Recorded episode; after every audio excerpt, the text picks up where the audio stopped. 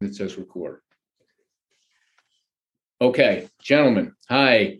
My name is Mike Haltman. I am going to be your host today. For those who uh, typically come to uh, listen to Do You Ever Wonder, you'll notice that there's no intro music, but that's because today we have two worlds that are kind of colliding the world of uh, Long Island Elite, which is uh, a Meet the Member uh, segment, and also Do You Ever Wonder. And today there's also a, a little a little change up in that we have two guests and two uh, two uh, from Long Island Elite, two very elite guests. We have Evan Bloom and uh, Bert Lurch. And welcome, gentlemen.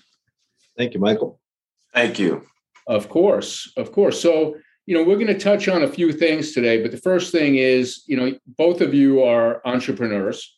Uh, Evan, you're in Sir Speedy, and Bert, you uh, Essential Medical. Uh, tell me first, Bert, tell me a little bit about your business. Uh, so I have a it's a revenue cycle management company, or also known as a medical billing company. Um, our entire goal is to make sure medical providers uh, are reimbursed correctly from the insurance companies for the services that they provide. Uh, we do that by making sure they are compliant. Uh, there's what's called coding services, make sure codes go over to them correct, to the insurance companies correctly, and we consult with them. Uh, so that you know that's a very simple um, breakdown of what we do, uh, and we've been in business now about 21 years. Wow! Uh, so it's it's been a long road, and we actually spun off another company that works directly with providers who are out of network. Uh, so we've it's it's it's been a it's a very uh, you have to have a certain amount of expertise to get the money from these insurance companies. Uh, obviously, and as someone who uses the insurance companies for whatever ailments I have, I I 100% concur. It's no uh, it's no walk in the park. Not at all. So now, what just uh, what drew you to this business? I originally was in college in my undergrad years. I was working at Long Island Jewish Hospital prior to the old Northwell uh, combination there, and I was just moving up and trying to figure out where what am I going to do. Took a billing class, me and my business partner, and we didn't didn't want to go into management at that time. What's what could we really do? So we had the entrepreneurial spirit. We would do uh, bus trips, things like that uh, and we said, you know what? Let's start our own business. We're young enough, no kids, no mortgages. Let's try it. And, and that's how it started. So based out of the hospital system. You know what? You uh, that's phenomenal. Phenom- excuse me, a phenomenal story of getting involved in something that you knew about. And that's uh, you know obviously you you took your expertise and you you drove it to a, a very high level. So congratulations on that. That's phenomenal. Thank you. And, and Evan, you are, uh, from what I understand from my in depth research of you, besides being a SUNY Albany grad, which I give you big kudos for uh, as a fellow Great Dane, uh, you are uh, involved with the top one of the top 10 Sir Speedy franchises in the country. Yeah. Uh, last year, uh, yeah, I own a, family business with my father and my brother. we started in 1992. Uh, so March of this year, just uh, two months ago, was our 30th year in business. Uh, we own the Sir Speedy Center in Westbury, Hauppauge, and Melville, and we're a printing, signage, and marketing services company. Um, yeah, and it's been a it's been a great great 30 years. That's great. Yeah, and I, I give you credit because I personally could actually I, I take that back. I, my wife is my partner in my business, but working with family can definitely be a challenge sometimes. So uh, I give you guys credit for for coexisting and not killing each other. Yeah, it's uh, it, it can have its challenges, but it's you know it can be just as rewarding. You know, and, and I'll tell you one of the, the the best pieces of advice that we got and my father instilled when we all started this business because it's not like we grew up in this business you know i he, he, literally started two years before i came into the business and then my brother two years later. So it was all you know this was you know the second career for him first careers for me and my brother but it's not but we didn't grow up in, in a business right. where that was just a natural progression. Um, but you know we were told very early on you know you have to have your roles, define your roles, which every business should, needs to do anyway. But particularly in a family business, you know, you need to know what you're responsible for and what you're doing, and almost more importantly, your employees have to know who they're reporting to, so they right. can uh, feel like, well, I have now three bosses, you know, in our situation, who am I really reporting to, and who am I taking uh, right. instruction so, from? So you guys all stay in your lanes and pretty much respect each other's roles, which is great. Absolutely. I I manage all the sales and marketing, our salespeople for the company, and I've done that really for most of our uh, 30 years. I didn't start out doing that initially. It was my brother. Then we realized um, our roles were better suited switching. So he runs all the operations now, and I handle, like I said, the, the sales and the marketing. Terrific. You know what? That's great. So two great stories. Both of you guys have great stories that have led you to where you are today. I'm going to throw a, a cliche at you both. Uh, to what do you attribute the success that you've had? What uh, what personal attributes? What do you what do you bring to the table that really drove you to the success that you have? Well, I'll take it first. I mean, for us, I mean, it's in our business. It, it, a lot of it has been about family, and you know the fact that we've been able to work together and grow something together. Um, I think that that's been a big part of it, and and I'll and I will throw some kudos to our franchise or you know we are a franchise business in that a lot of the things that they do um, they're actually a, a, family business as well. You know they're actually the the ceo of our franchise is second generation as well um, and they actually have a third generation coming into the business. Wow. So a lot of that you know funnels down and you have that you know that real family feel you know that runs throughout our company in, in a lot of ways. that's great. So now bert you didn't really have a uh, roadmap to to get to where you are and you were delving into uh, complexities of a business that that takes a lot of uh, working in. I mean there's a lot of uh, little pieces that have to fall together. So you know what what drove you to what what led to your success? Uh, i think against the odds right? So when i was working in the hospital system uh, one of the one of the jobs that i had that kind of set me in line for where i'm at now was to work in a clinic and but it was like an obgyn clinic and to work at the front desk and to have a 18 year old guy there six foot you know tall to be at the front desk the the, the um, uh, manager at the time was like, "You you don't really want this job," and and I was like, "Well, yeah, I really do want it. Like, why shouldn't I not get this job?" So that kind of pushed me, right? And then I what that did was it allowed me to learn about uh, the business side of healthcare. Uh, my boss at that time was able to learn from him. So then, when it was time to go out on my own, uh, the the concern was, "Are you going to be able to do it?" Uh, hey, why leave the hospital system? And again, it was like, why not? Um, I see all the positive in entrepreneurship in running your business. So it was like the odds were against us. No, no one would uh, give us the in, inside information. And like you said, we, you know, had no roadmap, um, no family members that were in business. So it was really tough in those early years. But that wall, I needed to climb it and I think that pushed me to continue going. So you know, against all odds, if you will, and just the uh, just having wanting to just per, per, persevere. You know what I was I was about to say. I was about to say. So the overriding term that you would use is perseverance, mm-hmm. and that's that's correct, and that's great. And both of you, you know, you both got into businesses that you didn't necessarily have a ton of expertise in, and through different through different uh, avenues, you both have become great successes. So, you know, kudos to both of you. It's uh, it's great to see. So now that brings us to Long Island Elite, which is an organization on uh, obviously on Long Island. It's involved in uh, philanthropy. It's involved in business development, and it's uh, very social in terms of people have made contacts, uh, such as you guys, that last will hopefully last a lifetime. So, you know, what what drew you to Long Island Elite and what keeps you there? Well, I'll, I'll go first again. So, um, you know, I am an original founding member of the organization. So we are we're actually getting celebrating our 20th anniversary right now. Um, and yeah, it's it's been crazy long 20 years, but it's been a great 20 years as well. Um, and I was there from that first interest meeting to um, I sit on their board of directors now. Uh, I'm a past president.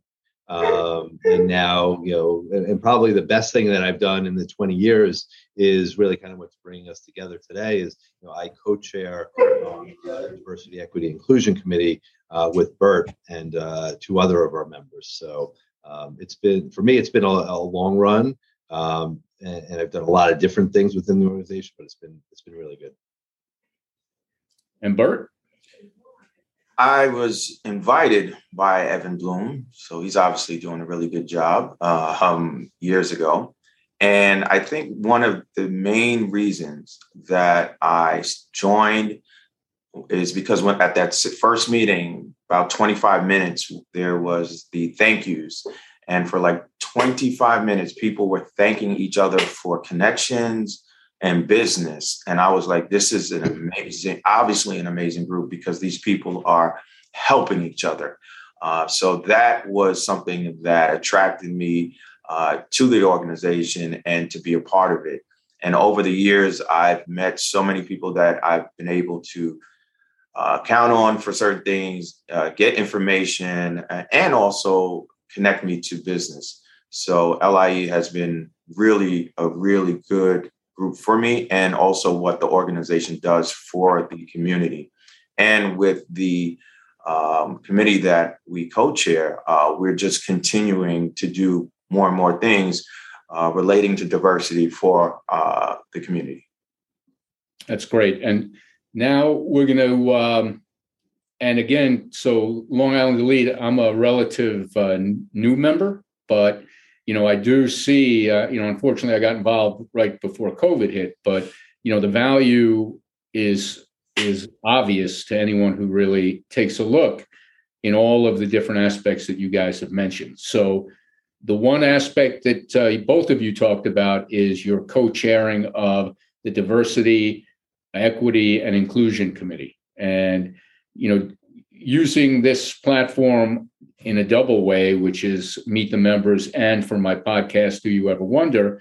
A lot of people do wonder about diversity, equity, inclusion, you know, what it means, what place it has in society, what place it has in business, you know, what it what it it does in an environment where maybe all three of those words uh, have not always been fully used for for business for for groups.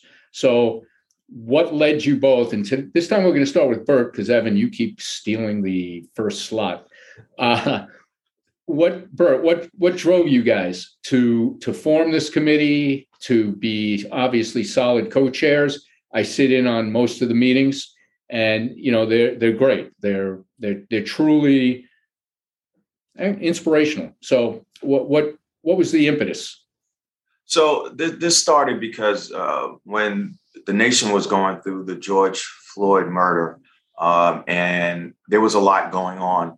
Uh, there was a lot going on with people of color. There was a lot going on um, with the whole country, and you know, I connected with my closest friends within the group, uh, and Evan being one of them. And I had had some conversations. You know, I wanted to be very honest and open about what is transpiring and what can be done about it. Done about it.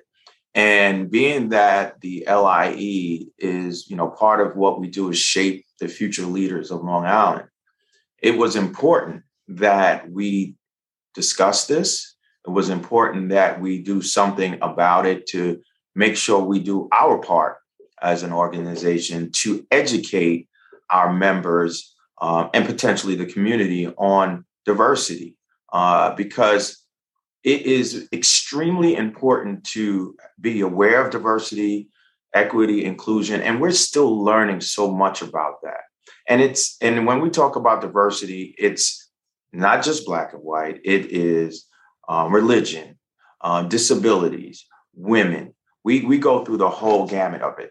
But you know that you know time frame, we know what started it, But my point is that um, this is something that we try to make sure we communicate, open up people's minds. And we've had private conversations with many people who have been a part of our uh, committee meetings that said, you know what, prior to these meetings, I may have been closed minded on a lot of things.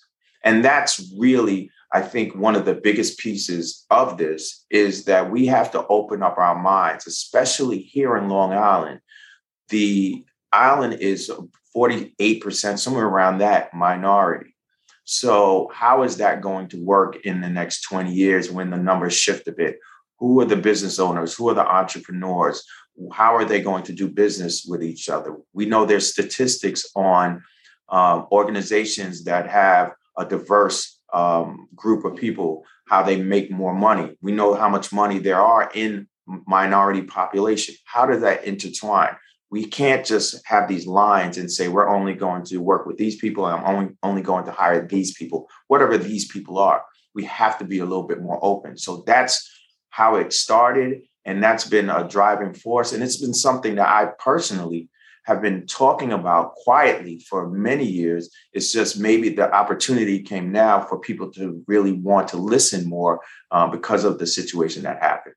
No, I think you're 100% right from sitting in on these meetings that that people definitely do open their minds and open open the uh, the uh, lines of communication, which you know lack of communication I think is one of the uh, is a stumbling block in a lot of things that we do. So, Evan, what uh, what brought you to want to lead this committee with Bert? Well, there's really not much more I could add uh, to what Bert said. He really summed it up great. Um, you know, but like but like Bert said, is you know we we would have some of these conversations because we were personal friends first before this. And when he called uh, me up that one day, you know, and I remember it distinctly. You know, he called me up. I was sitting in my car, and I and I pulled over, and I was sitting in a in a in a parking lot. You know, we were having this conversation, and and he's like, "We have to do something. You know, we're the LIE. We don't sit by and just not do something and and and have these conversations. And so we started talking about it and saying, all right, we need to, you know, me being on the board, you know, I need to go to the board and I need to say, you know, this needs to be a committee that we have to have so we could start having these conversations. And um, from day one, one of the I'm not sure mantra is really the right word for it, but we use the term a lot in saying you know, we want to have the difficult conversations and we want to get um, you know, we want to get people comfortable having uncomfortable conversations. And when you, like you just said, it's about communication, um, it's about talking things through and understanding um, someone else's perspective. Um, and when you take the time to do that, it just opens up your world in a lot of different ways. So let me ask you this because, um, you know, one of the things, whether you're in a business or whether you're in a group or whether you're in philanthropy, buy-in is uh, is a huge thing. How have you guys found the overall buy-in of the group to the concept of pursuing this this this avenue? You want me to go? Sure. Um, I think that overall, the leadership there is buy-in. Um, they've allowed us to put on all the events that we um, wanted to do and have supported us I think the membership, there's definitely buy-in because we've had a um, various different people pass through our uh, roundtable discussions. Uh, I think that, but we also know, and we talk about it, it it takes time to change the minds. It's not going to happen. I come to one or two meetings and I, I you know, talk, have a conversation I may have never had before. It opens them up but then you still have to kind of continue that and and that's going to take time um, this this this committee we me and evan specifically spoke about it and the other uh, co-chairs about it's it's moving it very moving the dial slowly it will move and it is moving and many of us and many of the members may not even notice it um, going through the interviewing process. Um, some people may be making some changes on their interviewing styles now because of so many things that we spoke about. Uh, so I think that uh, we are heading in the right direction. I think there is buy-in. Uh, I just know that sometimes people believe that things have to happen immediately, and it's just not that type of thing. It took many years to get to this kind of point to make the changes that we're looking to make. It's going to take some time to get to a much better place, but I think we're heading. Well, it's important, you know, we live in a in an atmosphere now of immediate gratification. So being willing to take the time is certainly an important thing and it's important for people to realize. But moving forward, you know, what what challenges do you you guys see? I mean, there, there are always challenges. What uh, what challenges do you see, and and obviously, you know, how how do we overcome them? Well, I'll tell you one challenge that we're well, actually, to piggyback on what Bert just said, is that immediate gratification. You know, we talked about this when we created the committee, and we continue to talk about that. This is something that takes a long that you know for decades. You know, look how long it's taken us to get to this point, and you know, and people are coming to our meetings and they're seeing, oh wow, this is great. This is a great conversation. It's so obvious. Like, why aren't we doing this? Why didn't I think about this before? And they're expecting, all suddenly, like, the world to change overnight. And and that's just not going to be the case. So our philosophy is you know we're going to take this very slow methodical marathon type of approach. You know we need to keep having our meetings you know every month uh, almost without fail we have our committee meeting where we're having discussions. We're having very methodically on a basically almost quarterly basis uh, a lunch roundtable We've done some other speaking engagements, and it's just that consistent, um, putting that consistent message out there, and just keep having the conversations. And like Bert said, you know, things will change, and things are already changing, and people don't even, even a lot of people don't even realize it. Um, but that's because you just have to take that methodical, slow approach, and I, and I do think it works. So, what do you need from the members? My opinion, I just want them to come to a meeting because I can't tell you how many times people have come up to me after a meeting and said, Wow, that was great. That conversation was nothing like I expected it to be.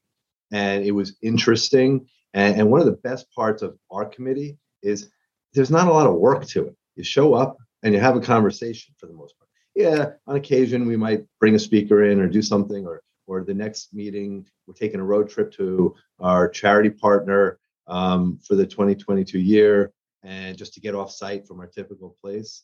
But you know, it, it's just opening yourself up to a conversation, and and you could come and go as you want, as your schedule permits. And but but we're getting really good feedback from saying, "Wow, that was not what I expected a conversation to be."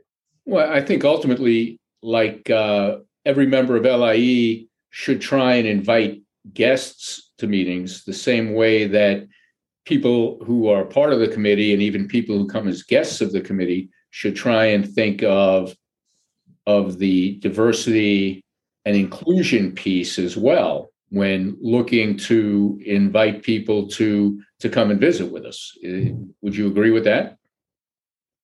Yeah definitely. I i also think that the members they could be more mindful of opportunities for the committee. You know, you may not have to be in the committee, but you may see an opportunity that the committee can um, have a presence or do some work with.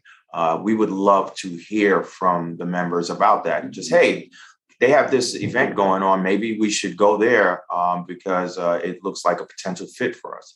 Uh, so th- those type of things are, you know, very helpful for what we're trying to do and um, you know and just again just like evan said continue to come to the meetings um, be willing to be have uncomfortable conversations.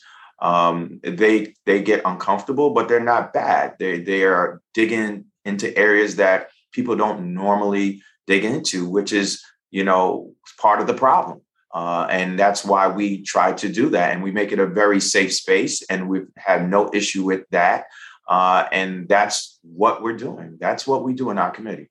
Well, you do a great job. And, you know, most people don't like to feel uncomfortable. Most people don't like conflict. So, you know, that's certainly an issue for people. but by the same token, it is certainly an important thing for people to to come in and check it out. I know that when I did, I was happy that I did, and I don't know if it's the repetitiveness of you got to staying in front of people.